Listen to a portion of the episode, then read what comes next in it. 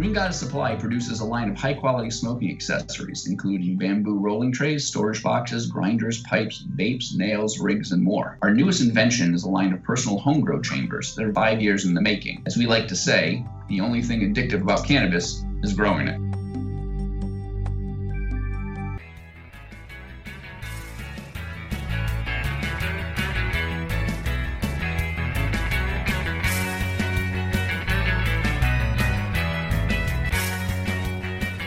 From Bumminett Media, it's the MJ Bulls Podcast, a show about raising capital in the cannabis industry.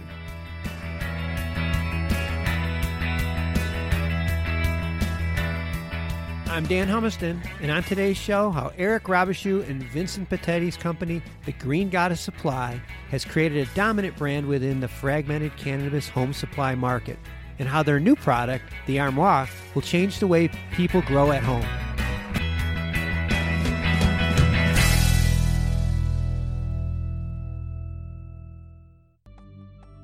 All right, hi Eric, how you doing? I'm doing fantastic. How are you? Great. It's nice to have you as our first guest on the MJ Bulls podcast. Thanks for having me. The first time we've met, uh, but I had a chance to take a look at some of some of your your history, and I, I'm like, what is this guy doing in cannabis? I mean, you you were in tech for like 25 years, and you had a couple killer killer exits over there. It's a um, it's a it's a long and interesting story. I won't bore you with all the gory details. I'm curious but, about this screen screen. yeah, tell me about that. Yeah, yeah. The short version. Um, I spent, uh, as you mentioned, about 25, 28 years in tech. We were developing consumer software products, so games, screensavers, children's CD-ROMs, read to me audiobooks on CD-ROM, and and we'll get to this later. But in the current venture, our president and chief cannabis officer (CCO) is uh, Vincent Pettetti. I met him in 1993 when he was in software, and we worked together on and off over the last 25 years. That's how we first met. It was in tech. Okay. Um, yeah, we were uh, pretty much the uh, in a small little niche. We were sort of the, the king of the the screensaver. Tell us about this transition from tech into the cannabis world. What what what right. led you here, and and give us a little story behind that. Sure. So the short version is that you know in your career over time, you know you, you like I for myself, you go with where the market flow is, and I started off in software and products, and I built and grew that, and we launched. We were so big in screensavers, and we did games and other things. We were just so big and dominant in screensavers. There was a point where pretty much with a couple uh, minor exceptions, almost every screensaver was coming out of our shop, even if they were private labeled, white labeled, other brands, and and it was all product focused. And then just flowing with the market and so forth, I sold that business at its peak. I saw the kind of you know the the, the wave cresting with screensavers and sold that business and started a new one. And I moved more into services because I I had a lot of people coming to me. I had Folgers, American Express, New York Knicks, all these companies coming to me saying, "Oh, we love your retail screensaver products. Can you do something for us, something custom?" And we were doing more and more and more on services. So I sold the product company and I got into services. And over the last decade, the last 10, 10 to maybe 12 years, on the services side. And what happened is that, in a nutshell, I got burnt out on the services and I really wanted to get back to product. Um, I wanted to go back to product. And at the same time, one of our largest clients was one of the largest direct sellers on uh, Amazon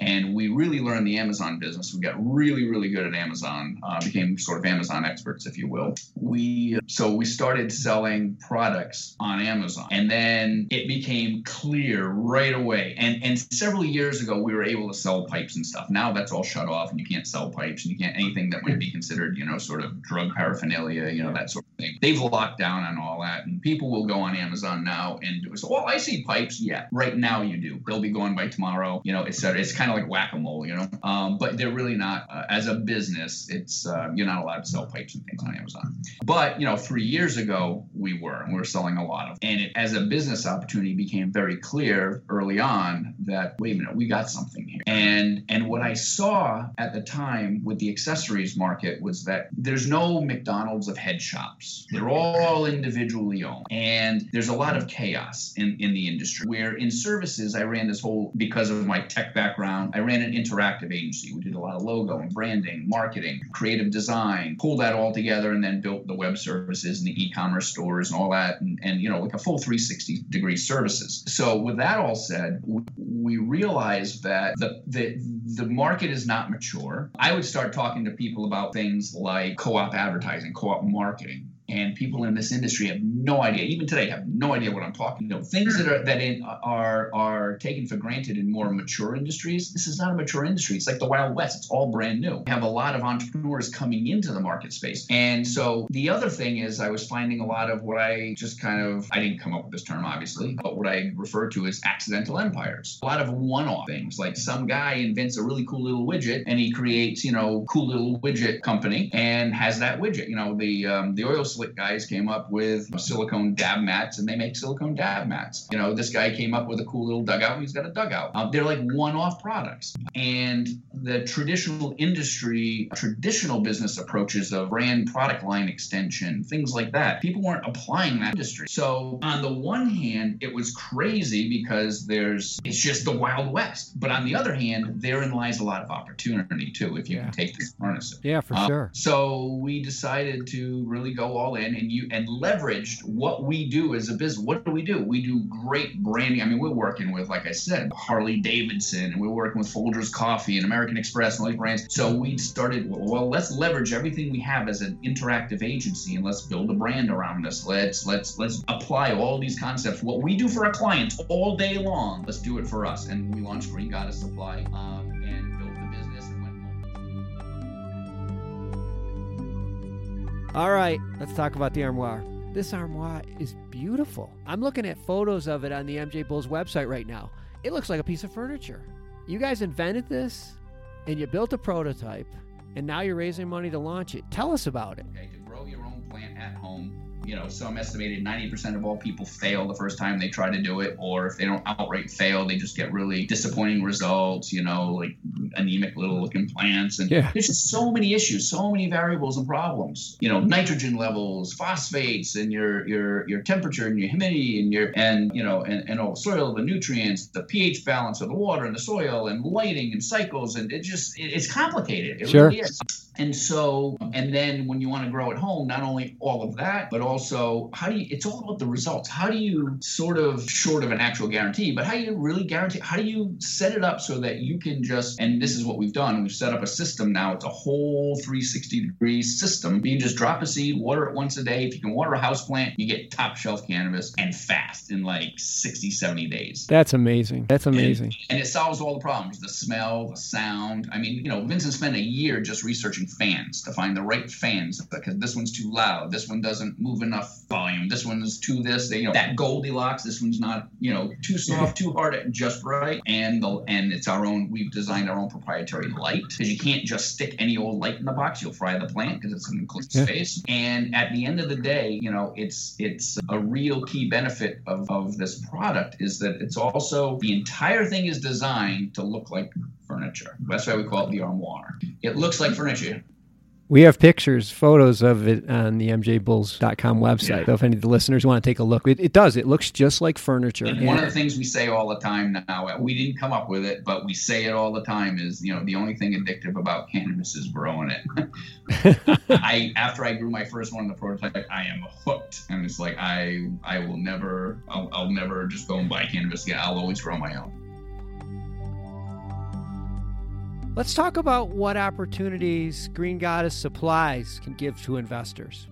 Right, absolutely. So we are what we what we've done now. Let's talk a little bit about on the financial side of what we've done. You know, I as I mentioned, I, I founded the business back in 2015. Put in a pretty decent chunk of change initially to buy product, get everything launched, and you know, and, and just funding and paying people and so forth, getting up and running. And then over the first couple years, then we went out and raised equity. We raised a half million dollars of you know friends and family around angel investment to do the the armoire deal. Okay, so what I did was I raised this money, and over the past year, we've used that to acquire all the intellectual property rights from Vincent, hire him on board as our president and CCO, Chief Cannabis Officer, and we and then we've used that money to finish over the last year and uh, polish it with all the finalizing all the R and D and so forth, and buying lots and lots of uh, product and and you know parts and uh, building test units and prototyping and so forth and um, a lot of legal fees like filing all the patents and, and trademarks and all that fun stuff and all the intellectual property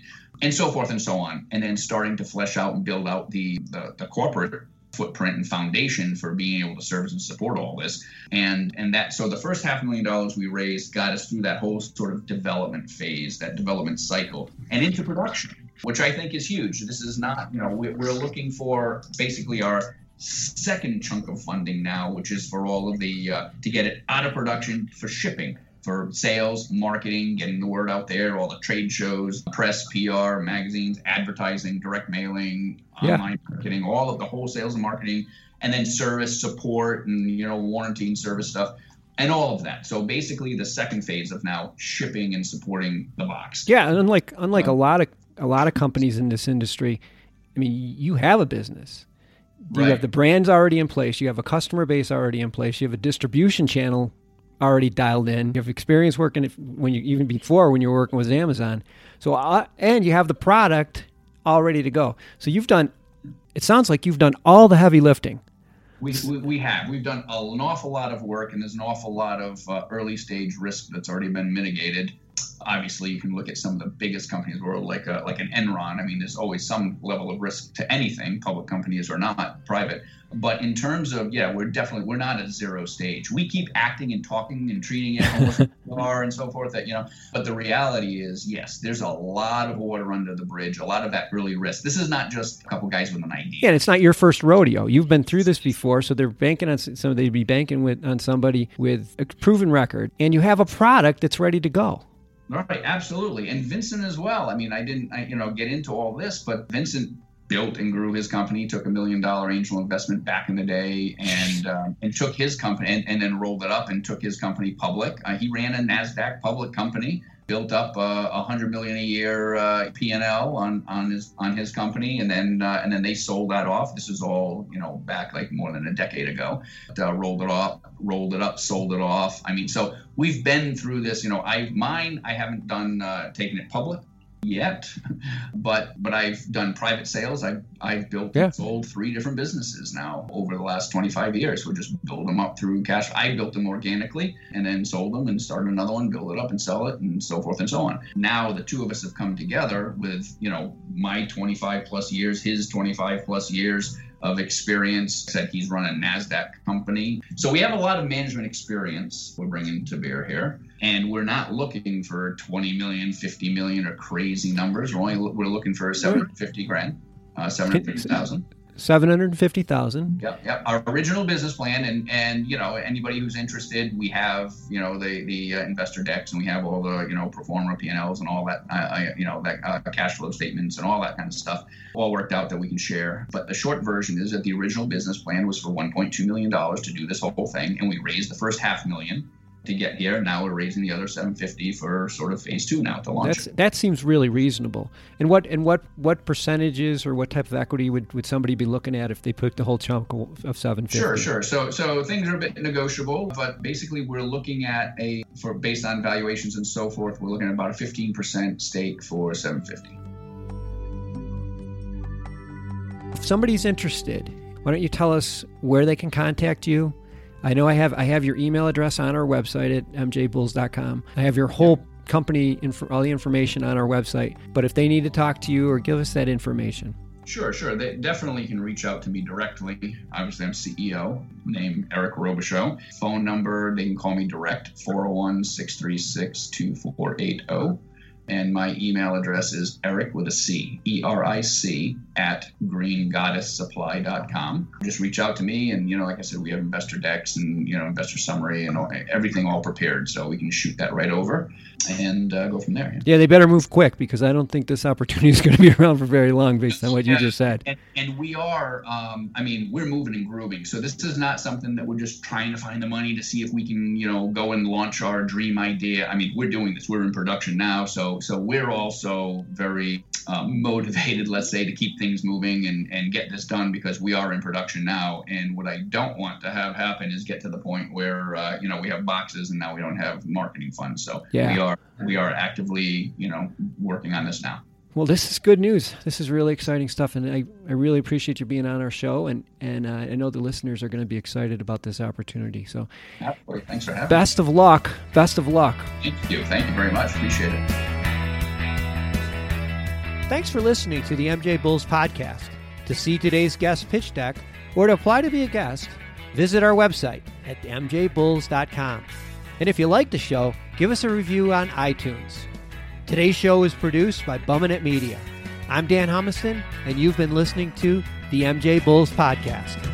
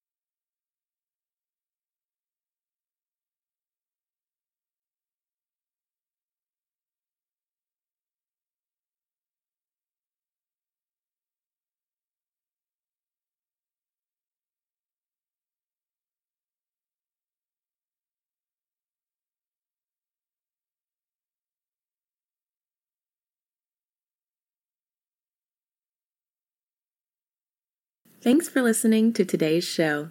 To check out more great cannabis podcasts, go to podconnects.com. Here's a preview of one of our other shows. Hi, y'all. I'm Joe, host of Casually Baked the podcast. If you're curious to explore the highly responsible side of cannabis, farming, and legalization, I'm here to help lighten the stigma and build your canna confidence.